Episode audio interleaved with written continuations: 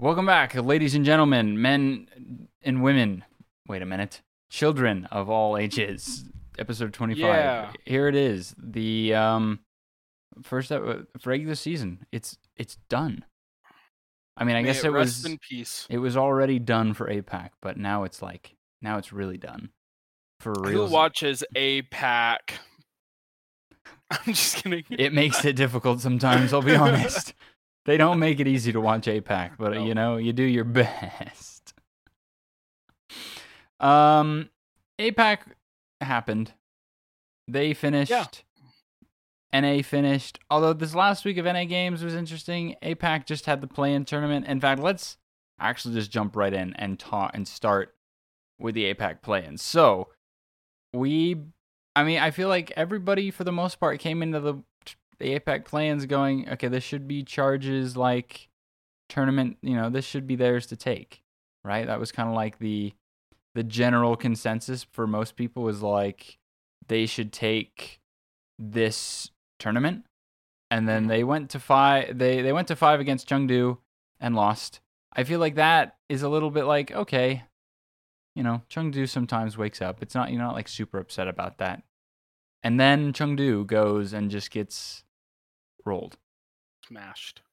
Spark, the team that was up to that point 2-12 in their last 14 matches. They chose a time to remember that Shy is a god. Remember how to play the game. They remembered that if you just put Shy and Sojourn, he will single-handedly win you games. Okay, I have a theory. The reason they were losing all of their matches, okay, is they were like so sure they were going to win the play-ins, mm-hmm, that they were like, "Oh, we can just like lose all of our games." And then in the meantime, we can start practicing with Kiriko.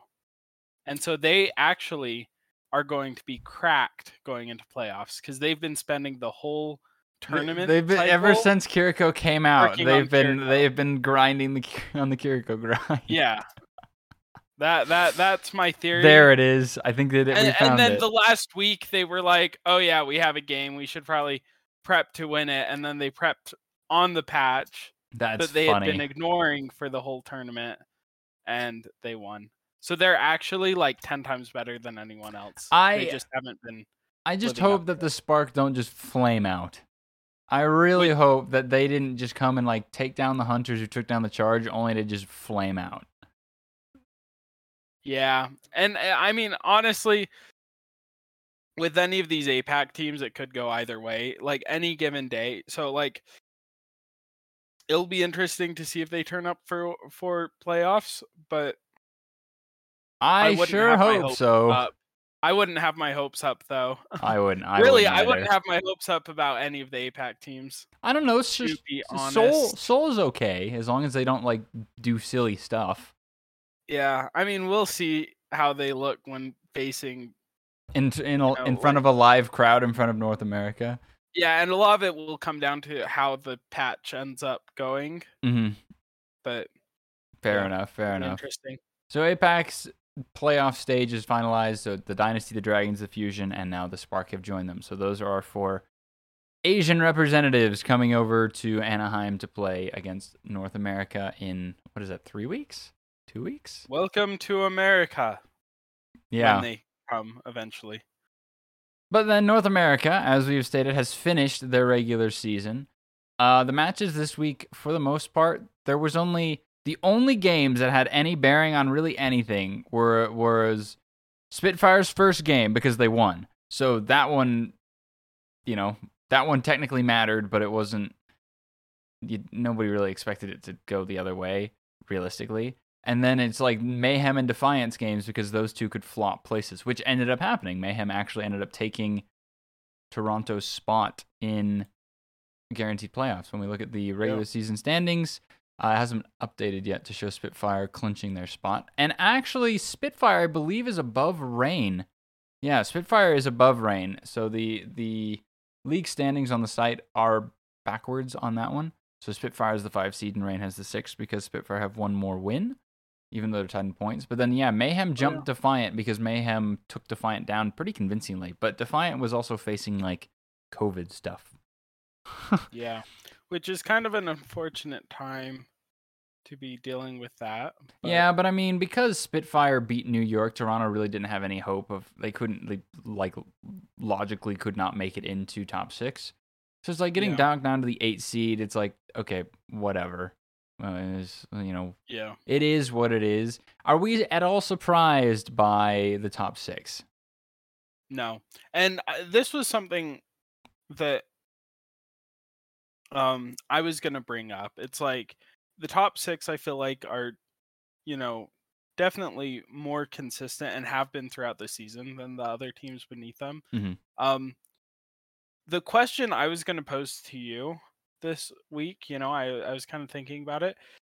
At what point on this list of teams would you say any team below this point has, like, no chance of winning the tournament?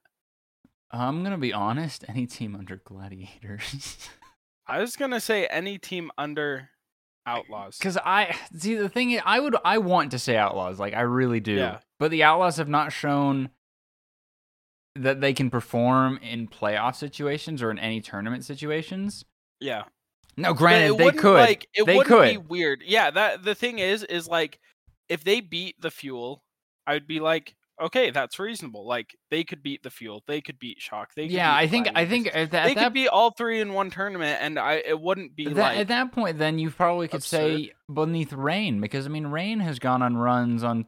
In the two tournaments they were in, went on runs towards the end. So playoff Rain could. So you might even say that anyone under Rain, but by that logic, like, Spitfire is above Rain. So technically that means we're saying Spitfire has a chance to win it. But I don't think they do. I think Houston is... You draw the line on Houston. Like, not under Houston. It literally bisects the Outlaws in half. Yeah, yeah. If you are the Outlaws... you might be able to win, but if you're the Outlaws or below, you might probably don't. Yeah. So I would say the top three, Fuel, Shock, and Gladiators are the favorites out of NA. One of those three will win it, and then Outlaws have an outside chance, potentially. But anyone that is the Outlaws or below, probably unlikely. Yeah. So, but I mean, this top six, other than Spitfire being in top six, if you went like to the beginning of the season, but after... how the season has gone, we're not at all surprised at Spitfire there. And this might be a hot take of sorts, but I think the only teammate out of APAC that I wouldn't be surprised if they won is Seoul. I'm the same way. I don't see... Dragons have been really inconsistent. Like, yeah, they won Summer Showdown, but then they had weird performances in some of the other ones. Spark and Philly are a mess, and you don't know what's going to happen with them. So North America, it's really a Fuel, Shock, Gladiator, Soul. I feel like it's a 4-team race, and then Outlaws and Rain, if they pop off, might be able to do something. And Spitfire, if for some reason it's a Rein meta, and dude, if it becomes a Rein meta, Spitfire are looking good. Spitfire are gonna look juicy, ready to go. I think that could be a really funny because it's not unrealistic. Because I feel like Rein can work with Kiriko, because Kiriko ult plus Rein is just like, I don't know, maybe it's not as good as I think it is, but it's just so much fun. Yeah, I don't know. It'll be interesting. Spitfire played it their entire game time against Shock, and honestly, realistically, it went to 5 because Shock just insisted on not trying to play something to counter the Reinhardt. Yeah, insisted on not trying to counter Rein. And, I mean, granted, neither team was probably prepping for that match, realistically, because it has been said that all of the teams that had already clinched their spot were just practicing the Kiriko stuff, which, Although, can we just say that game is the best... That was the match. That was the match of the week, easily. Yeah, no, that match, it has... it felt like a show match. It was a show match, yeah. It was just... And part of that is both teams are just, fun teams and stuff. And to see them go out and just kind of go crazy in some ways, it was a killer match. It was fun. But, for the most part, the matches this week, there was all this match doesn't matter. Boston's playing Paris, yippee. But And even like in the Outlaws matches, I was like, I know the Outlaws aren't scrimming this, so I'm not like really paying attention to this match. So it's like literally Shock Spitfire was the only exciting match this week. Yeah. But regular season and then is finished. Spitfire locking in that win against New York. The match itself wasn't big, but like honestly, like I was busy when it was going on. I went back and watched it later, but when it was live, I like pulled out my phone and I was like, 2-0 Spitfire. Yeah, okay, it's a win. Yeah, this week was not all that surprising for North America. So regular season is over. Our top 10 teams are set. The 4 teams in the play-ins, which we will discuss later, are in, and then we have our bottom teams, New York, Vancouver, Paris. Yeah, they're quite a ways behind everyone else. Paris has 1 win. That's unfortunate. And their season's over. And so to those teams, you put up a good try. Did they though? I wouldn't say Paris put up a good. At least New York and Titans had some like okay wins in there. Paris did nothing. They won a game, one single game, and even overhauled their roster midway through. So it's like, yikes. But enough about the regular season standing. So with the regular season being over, and from what I believe, I think MVP voting has been finalized. I think Sean Miller said something about that. That MVP voting was finished and it will be announced during playoffs. So we wanted to take some time at the end of the regular season and give our votes for MVP, Rookie of the Year, Coach of the Year. So the way we're going to do this is we're going to give each of us is going to give who we chose to win the award, and then we're going to give our honorable mention, or basically our runner-up, our second place, and then we're going to give like a shout-out. Somebody who isn't going to win the award at all, or maybe even wasn't even nominated in the case of MVP, but someone who we think deserves to be in the conversation at least slightly. So we'll start with MVP, obviously. So who do you have as your MVP? My most valuable player of the year. Okay, I want to preface this by saying I was telling you this right before we started recording, but for the last couple of years, ever since there was the split of the regions, each year there's been the MVP and the Rookie of the Year have been from different regions. And so taking that into account, the script writing. I think the MVP, most likely, I've got to go with Profit. Really? Yeah. I went with Smurf, so I stayed on the same team. Yeah, and I think it's got to be, like, I would say one of those two is more likely. Oh, Profit has the same birthday as me. That's cool. I think I just looked it up. Like Profit is. I feel like it's more likely to be Smurf. Yeah, and I would agree that Smurf is really good. But the reason why I didn't is I didn't want. I feel like Rookie of the Year. My first pick is Tank. Oh, so okay. You wanted to split it up. Okay, that makes sense. But. My second still isn't going to be Profit, but isn't going to be Smurf, but my third would be Smurf. So who's your honorable mention, your second place for MVP then? Second place is Hanbin. You have Hanbin there? That makes sense. I have Hanbin there. I think Hanbin he kind of filled the same role that Smurf filled, but he was not NA. Yeah. My second place is Proper. I feel like I'm not going to say I hope he doesn't win, but it's like it would be nice to not see him win, considering that it was basically peddled from day one. I mean, we were also sort of at fault for that.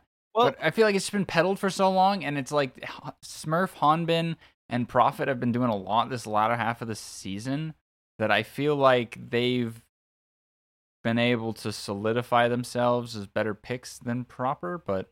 Yeah. Well, and Proper is insane. He is. At the game. But is he as flexible as some of these other players? He hasn't ever been a detriment to his team, but he's only played a few characters. I mean, he played Bastion and Widow this week. Yeah, but this week didn't count. This week was a joke. Yeah, I see what you're saying. I feel like if you took Smurf or Hanbin off of the Fuel or off the Dynasty, Those teams, well, Seoul wouldn't have a tank, and we see what Fuel was like without Hanbin in these off-tank metas, where if you took Proper off the Shock would still be like a middle-of-the-pack team. At least. Depending on the meta, I would say they would still be a top team. Especially, like, if you took Proper out and put in another, like... If you took Proper out and put, like... So, yeah. Like... I don't know, like Kevster or something like that. Yeah, like, okay, well, you don't go one MVP candidate to another. Okay, let's go. If you Backbone. I'm just if you put like Nero on the Shock, back on the Shock instead of Proper. Like, I feel like they would still be a top team. Yeah, I think Hanbin, Smurf, and Profit. I mean, that's why it's like if you took Profit off of the Dynasty, I think they're still fine. Because, like, Stalker was coming in to play Genji, and he was the one that was playing Sojourn. Whereas if you took Smurf off of the Dynasty, that team doesn't even have a tank, for crying out loud. So that's why Smurf is my pick, but I also understand the Profit pick. But then I have Proper in second. Who's your shout-out, though? Someone who definitely wasn't going to win, but you feel like deserves a... Well, I think there's only one choice that can go. No. I think...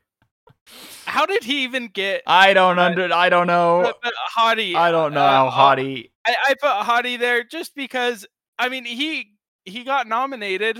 I could not tell you how Hottie got an MVP nomination. But you know he you know he's a great player. Shout out to him. Shout out on the nomination. He has peaked. I'm just kidding. But yeah. My shout out is Dante, somebody who should have had an MVP nomination, especially over like Kai. Like, I don't understand how Kai and Hottie got MVP nominations, but like Dante didn't. Okay, the only reason Kai got MVP nomination is because people needed to fill 10 spots. Well, I mean that. No, but his performance on Sojourn was kind of cracked. Because I feel like if MVP nominations hadn't happened till the end of this stage, I think Dante would have gotten one. After literally coming in, because before it was like, oh, he only plays Doomfist, Zarya. You come into this stage, he beats the Shock playing D.Va and then beats the Fuel playing Zarya. You're like, what the heck? What other DPS player can do that? Yeah, I mean, this year, he really proved himself as, like, the most flexible person in the Overwatch League. Like, the only other person this year that, I mean, this year, probably... I'm trying to think like... Except maybe Profit, because Profit was playing... Profit played roles. Brig. That's it. Because Counts. But he played... but Dante was a DPS player who has now also played Doomfist, Junker Queen, Zarya, D.Va.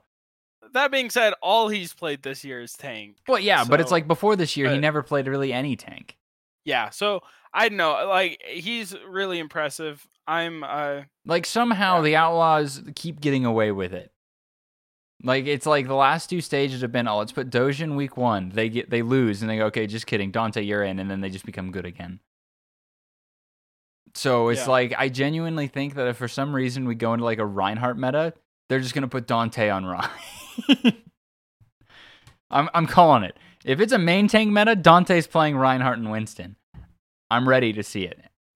And then we're going to have a Spitfire Outlaws matchup. It's going to be Hottie versus Dante, and it's just going to be a clown fest. But moving on to Rookie of the Year, I give it to Proper. I don't think that there's any other rookie that you could give it to other than Proper, realistically. I disagree. Who do you... Wait, really? And the reason why, I feel like Proper carried early when teams were still figuring out Overwatch 2. I think as teams have figured out Overwatch 2, it's been harder for individual players to, you know, straight up deadlift. And it's also shown what teams kind of have different kind of leadership and stuff like that. And so I think with as good as Proper is, I feel like these awards, and maybe it's recency bias and stuff like that, but, and also it's like, I refuse to put down Proper just because I feel like everyone else is. Okay. Fair enough. But I feel like there's a good argument to be made for a couple other players. One of which is Reiner. So you have like Reiner as your rookie of the year. I have Reiner. Like, Reiner, it's kind of interesting because I regularly forget that he's even a rookie because he's yeah. I mean, he's an OG of the sport. Let's be real; like he's been around forever. And contenders, yeah. But I feel like, you know, he was another one that coming into the season had a lot of hype behind him, and he totally lived up to it. I think, you know, obviously his role has been a little less flashy as like Proper and stuff, mm-hmm. but I feel like Reiner has really put up solid performances, and I think there's a good argument for. Yeah, I mean, him. I have Reiner as my honorable mention. The reason that I didn't give him the award is just because of Summer Showdown. That entire stage, as soon as they put space in on the Junker Queen, they looked better. And it's like, if you're going to be like the anchor tank for a team and you're not able to play most of the, like, because now he's the one that's been playing Zarya instead of space. It's been a little weird. But I feel like the Summer Showdown stage specifically is what bumped him down because Proper hasn't ever had that. Had three, four weeks in a row where Proper hasn't been able to do what he normally does.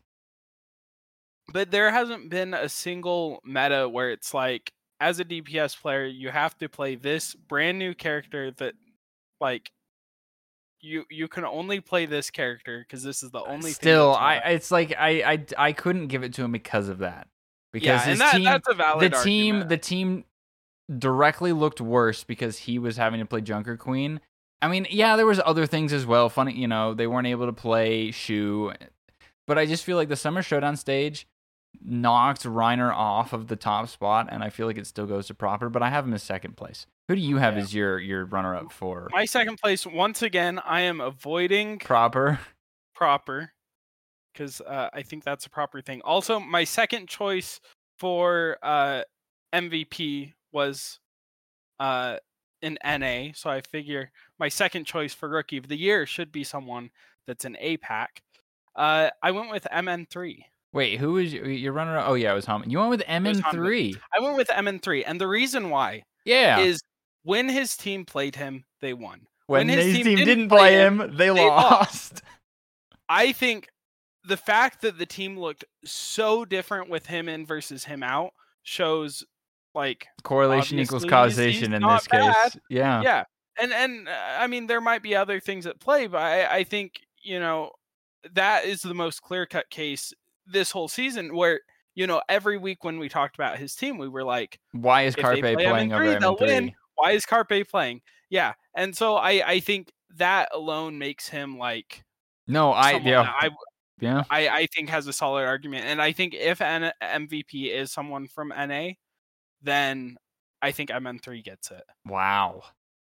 I think MN3 is more of a long shot because I have Reiner as my second place. But you have MN3 in there because you on principle are not voting for Proper. Yep. Because if Proper is in the voting, then MN3 is at best third behind behind Reiner and Proper, I think. Yeah. Yep.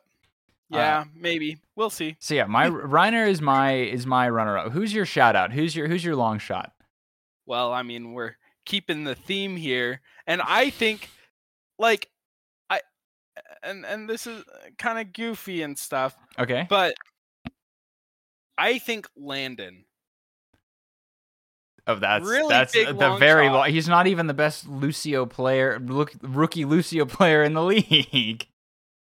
But I think when it comes down to it, like, okay, London Spitfire came into this season. Everyone thought these guys are going to suck. It's a bunch of rookies. You know. But no, it wasn't that it was a bunch of rookies. It was that it was largely the same team as before.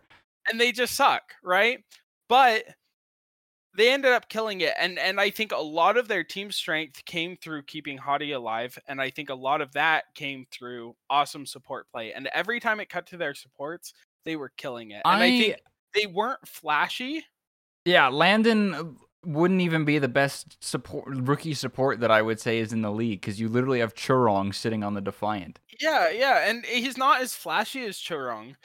But I feel like he had a bigger impact to the game than pretty much any support out there. I don't know about that one.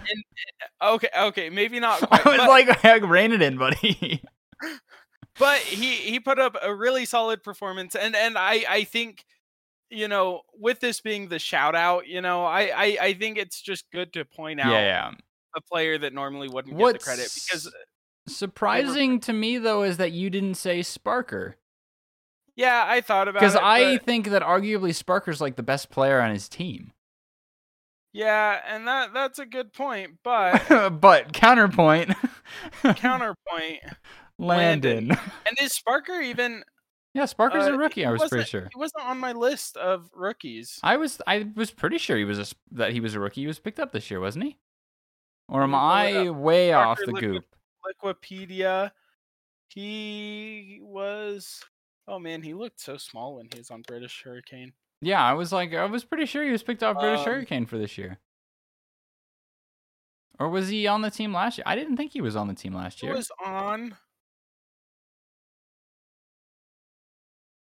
Yeah, I was... 2021 regular season Spitfire. Oh, he was on the team last year? Then I'm just crazy. But, I mean, who was watching Spitfire last year? Let's be honest. That'd be why I forgot. Yeah. Fair enough. Yeah, so I think he was on the team, but I think he was benched or something. Like, I don't think he saw much play time. Fair enough. My shout-out is Merritt. I think the Outlaws hit a home run with that one. Yeah.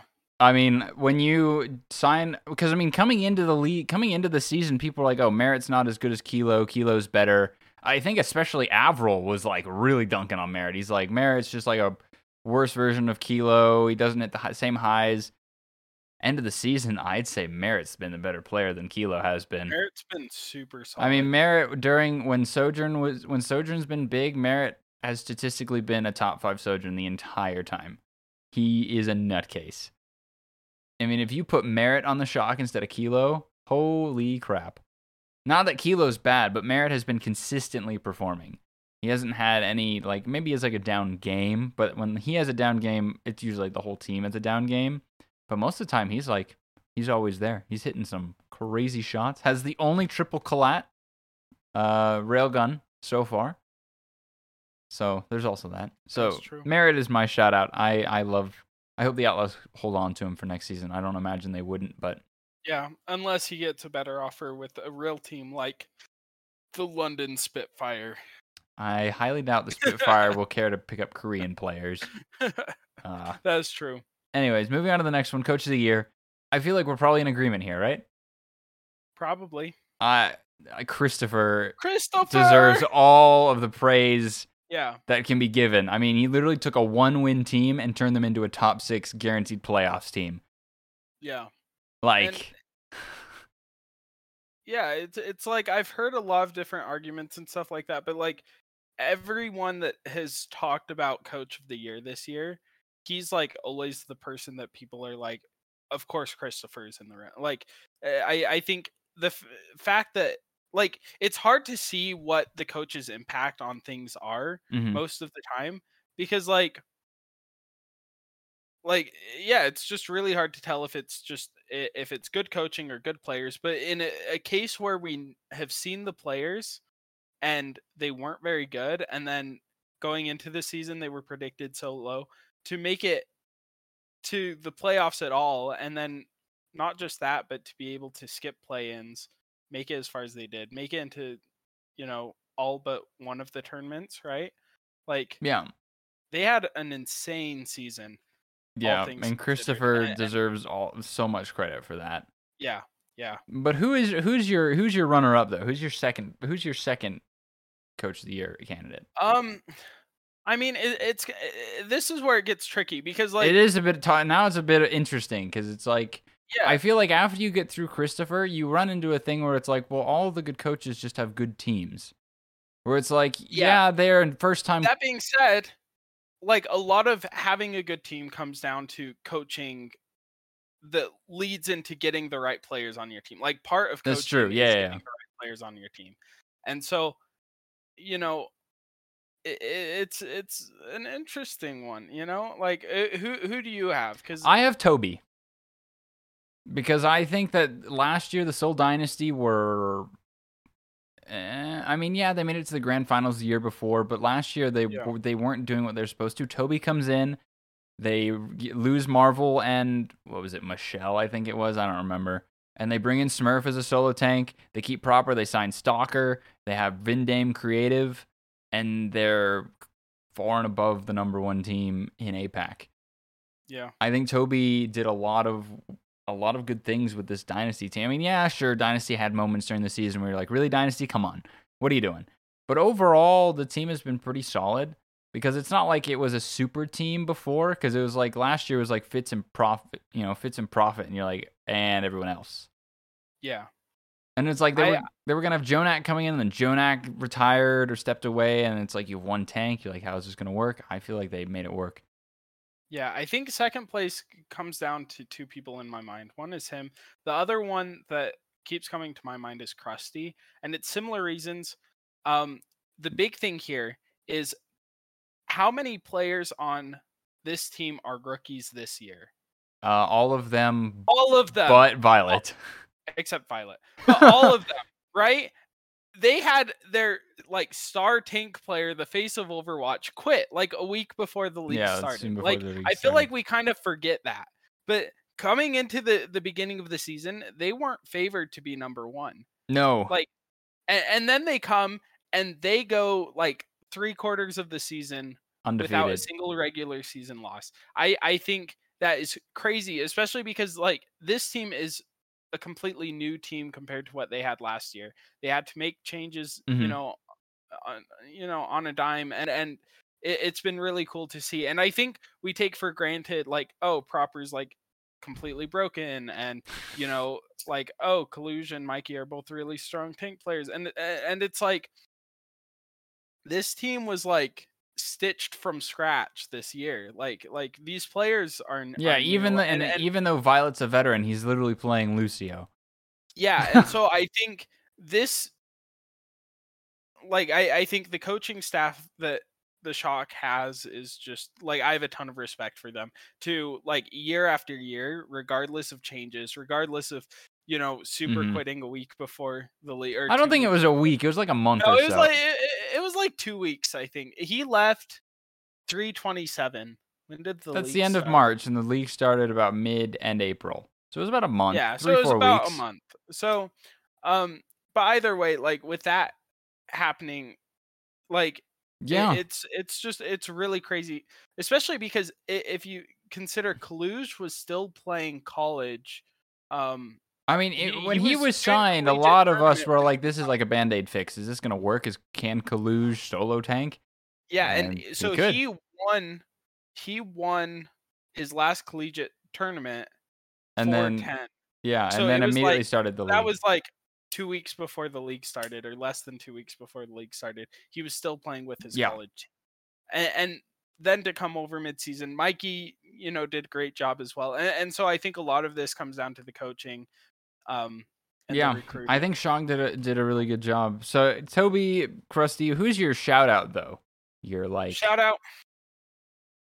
And this is where it gets a little like I really, feel like to really me it's a little it's pretty to me I had a pretty clear one, but I feel like okay, you go ahead. I'm still split. My shout out is Gumba with the Florida Mayhem, because the Florida Mayhem last year sucked. I mean, they weren't like Vancouver Titans, London Spitfire suck, but I mean it was not working. The team was a mess.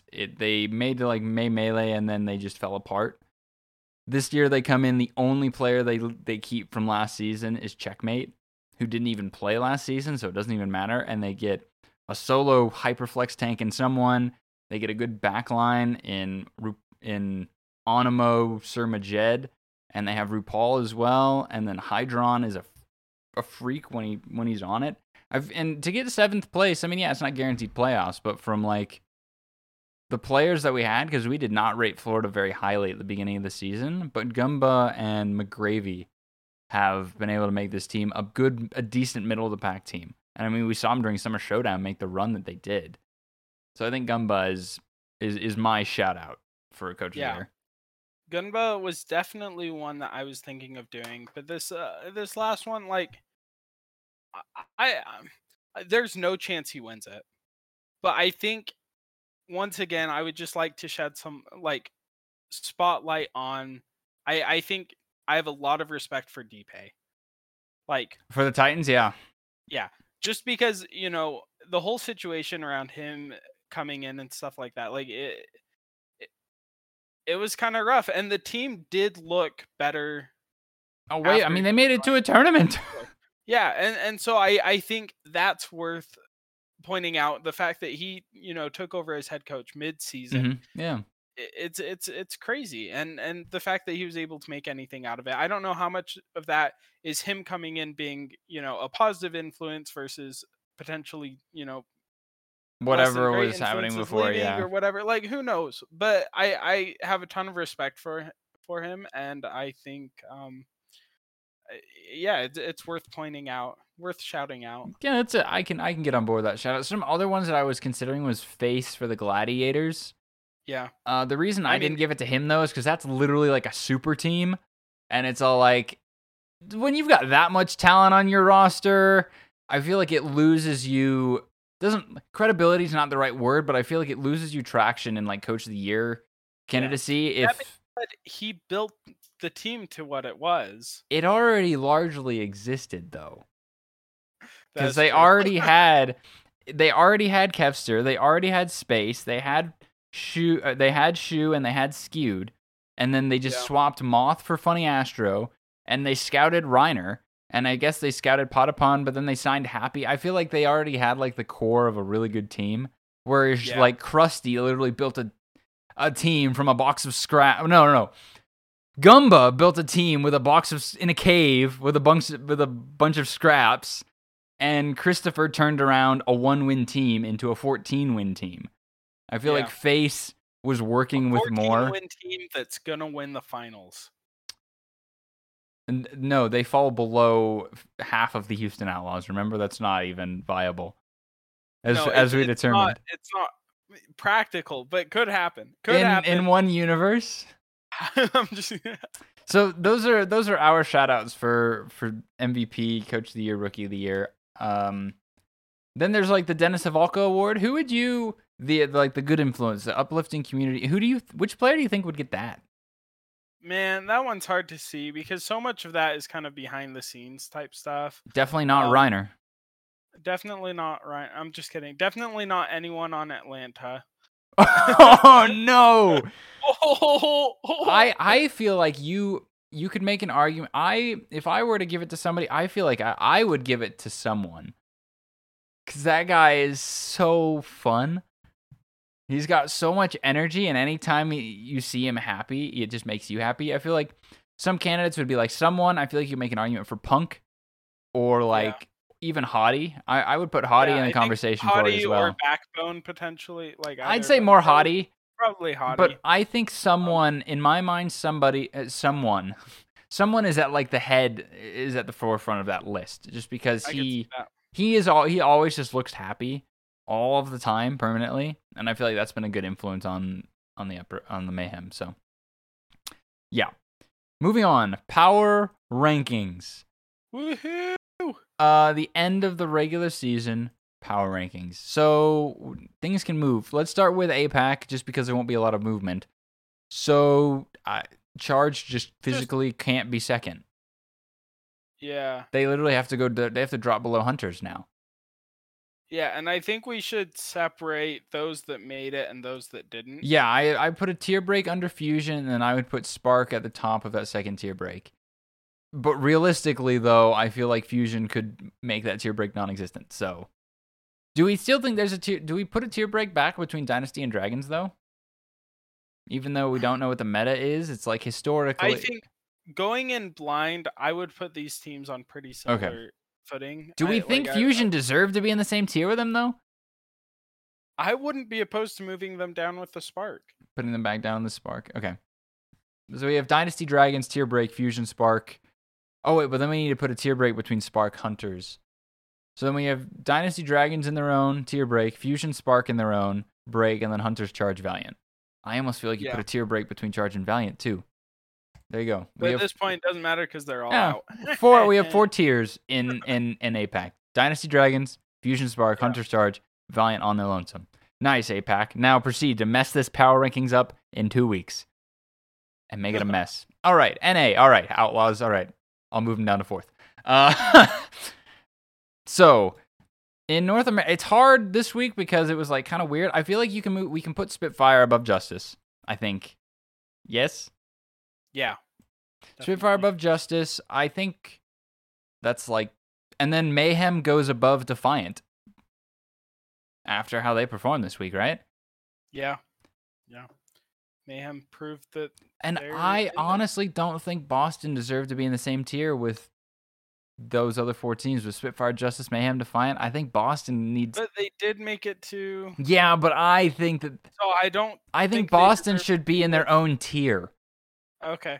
Above, because they're not the same as New York. New York sucks, but no, they're better than Titans and Eternal. But Boston, yeah. I feel like it's just in this weird gray area where it's like, yeah, you made it, but like. So Fuel, Gladiators, Shock, Outlaws. Is that good, or would you think Outlaws above Shock? It's like we don't know what the meta is going to be, and I feel we don't know what the meta is going to be. I would prefer keeping Shock above that. Yeah, okay. Do we think, because we were even talking, when we were looking, the line is on the Outlaws. The line is on the Outlaws. So do Rain deserve? Should we have Rain in this top tier? Or should we move them in the lower tier above Spitfire? I think they go lower tier above Spitfire. All right. Yeah, and they could pop off. Who knows? They could, yeah. So then NA, we have Fuel, Gladiator, Shock, Outlaws, Tier Break, Rain, Spitfire, Justice, Mayhem, Defiant, Tier Break, Boston, Tier Break, New York, Tier Break, Titans, Eternal. Or should... I feel like Titans could go in the same tier as New York, I'm going to be honest. Yeah, I'd be okay with that. So yeah, there we go. We have five tiers in North America. Nice. Honestly, though, if you could put a tier break on a team, Outlaws are the tier break. Oh, wait, well, if Outlaws are the tier break, we can remove the tier break then, couldn't we? I mean, technically. I'm going to remove that tier break between Outlaws and Rain and say Outlaws are the tier break. I feel like the line is at the Outlaws. If you're able to be better than the Outlaws, then you have a shot at winning it, and if you're worse than the Outlaws, you have no hope. And if you are the Outlaws... Flip a coin. Flip a coin, Outlaws. Maybe you'll be good, maybe you won't. I don't know. Who knows? So I'm happy. I'm happy with these power rankings. Sounds good. Me too. Fuel, Glad, Shock, Outlaws, Rain, Spitfire, Justice, Mayhem, Defiant, Uprising, New York, Titans, Paris Eternal. Nice. All right.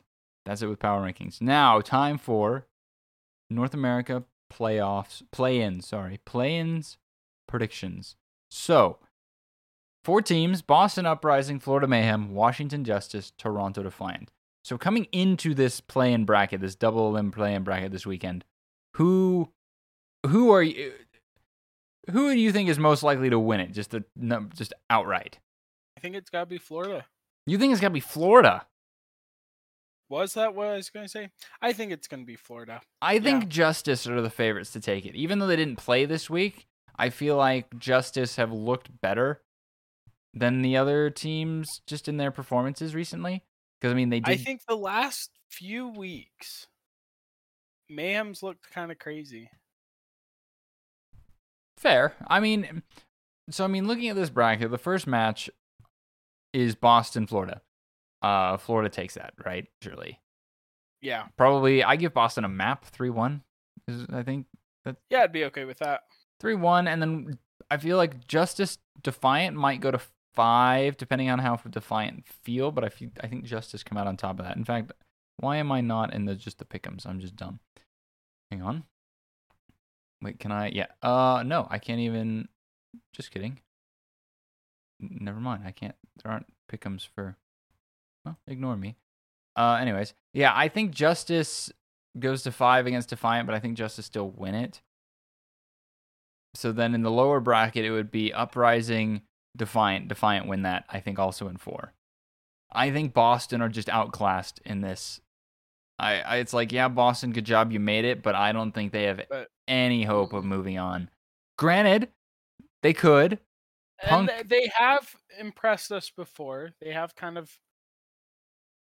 Yeah, they've had moments better than we've predicted in the past, and so I wouldn't put them completely out of it, but I definitely wouldn't put them in it. Yeah, they're just there. Good job. So yeah, I would say Defiant beats Boston to move on to the losers lower. And then Mayhem Justice, I feel like could go either way.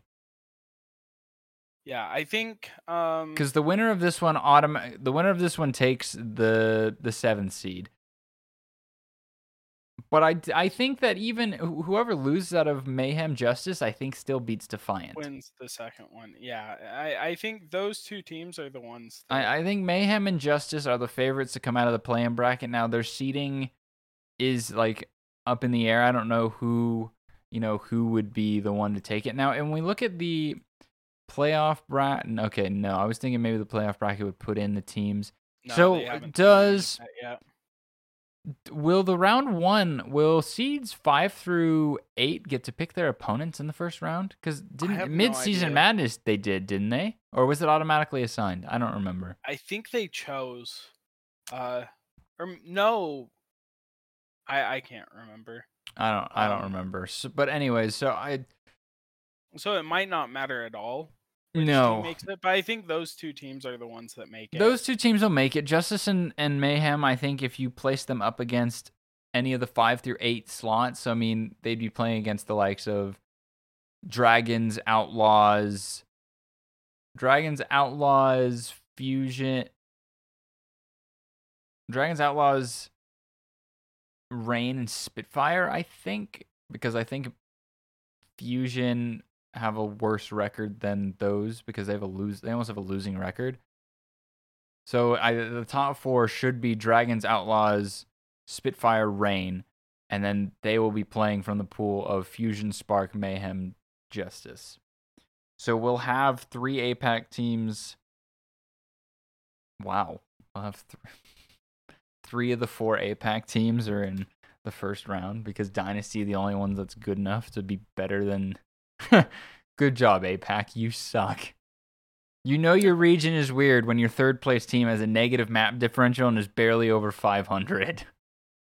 That just shows how much better the top 2 teams are. But yeah, APAC was weird this year. I mean, Fusion in the 3 seed have 11 wins. 11 wins! You know where that would put them in North America? 10th! If Fusion were in North America, they would barely scrape into play-ins. Yeah, APAC is weird. And even Dragons, if you move Dragons with their 23 points, I mean, their 23 points would be good enough for 4th, but I mean, their 18 wins. Okay, yeah, so they'd be third, they'd be 4th in NA. But like when your third best team in your region is at the same win record as the 9th team in North America. I mean, yeah, you have less teams, so it's like there's parity all over the place. But yeah, APAC, I hope you don't just mess things up in the playoffs. I want some North America NA. I want to see like the Outlaws play the Fusion. I want to see, Spitfire, because Spitfire I've never played. I want to see Spitfire play the Spark. I want to see Spitfire play Fusion.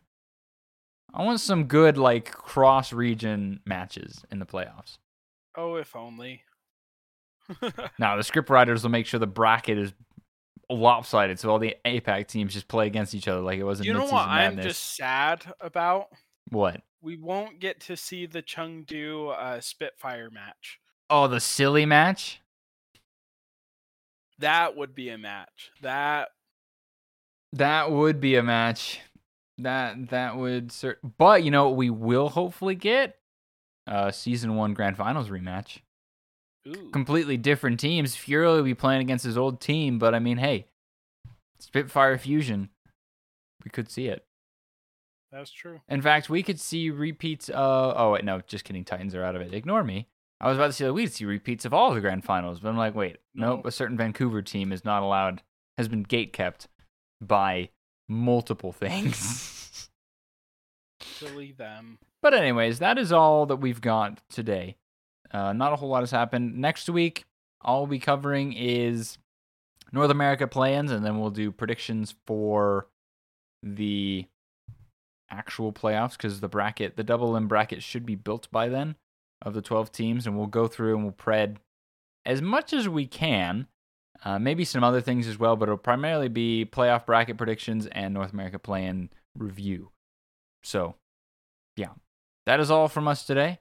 Hope you enjoy the shorter week of matches. Just gotta say, I don't know if it's just me, but ever since Overwatch 2 came out, our episodes have been getting shorter. Well, it's because the season's been winding down. There hasn't been as much to talk about, you know?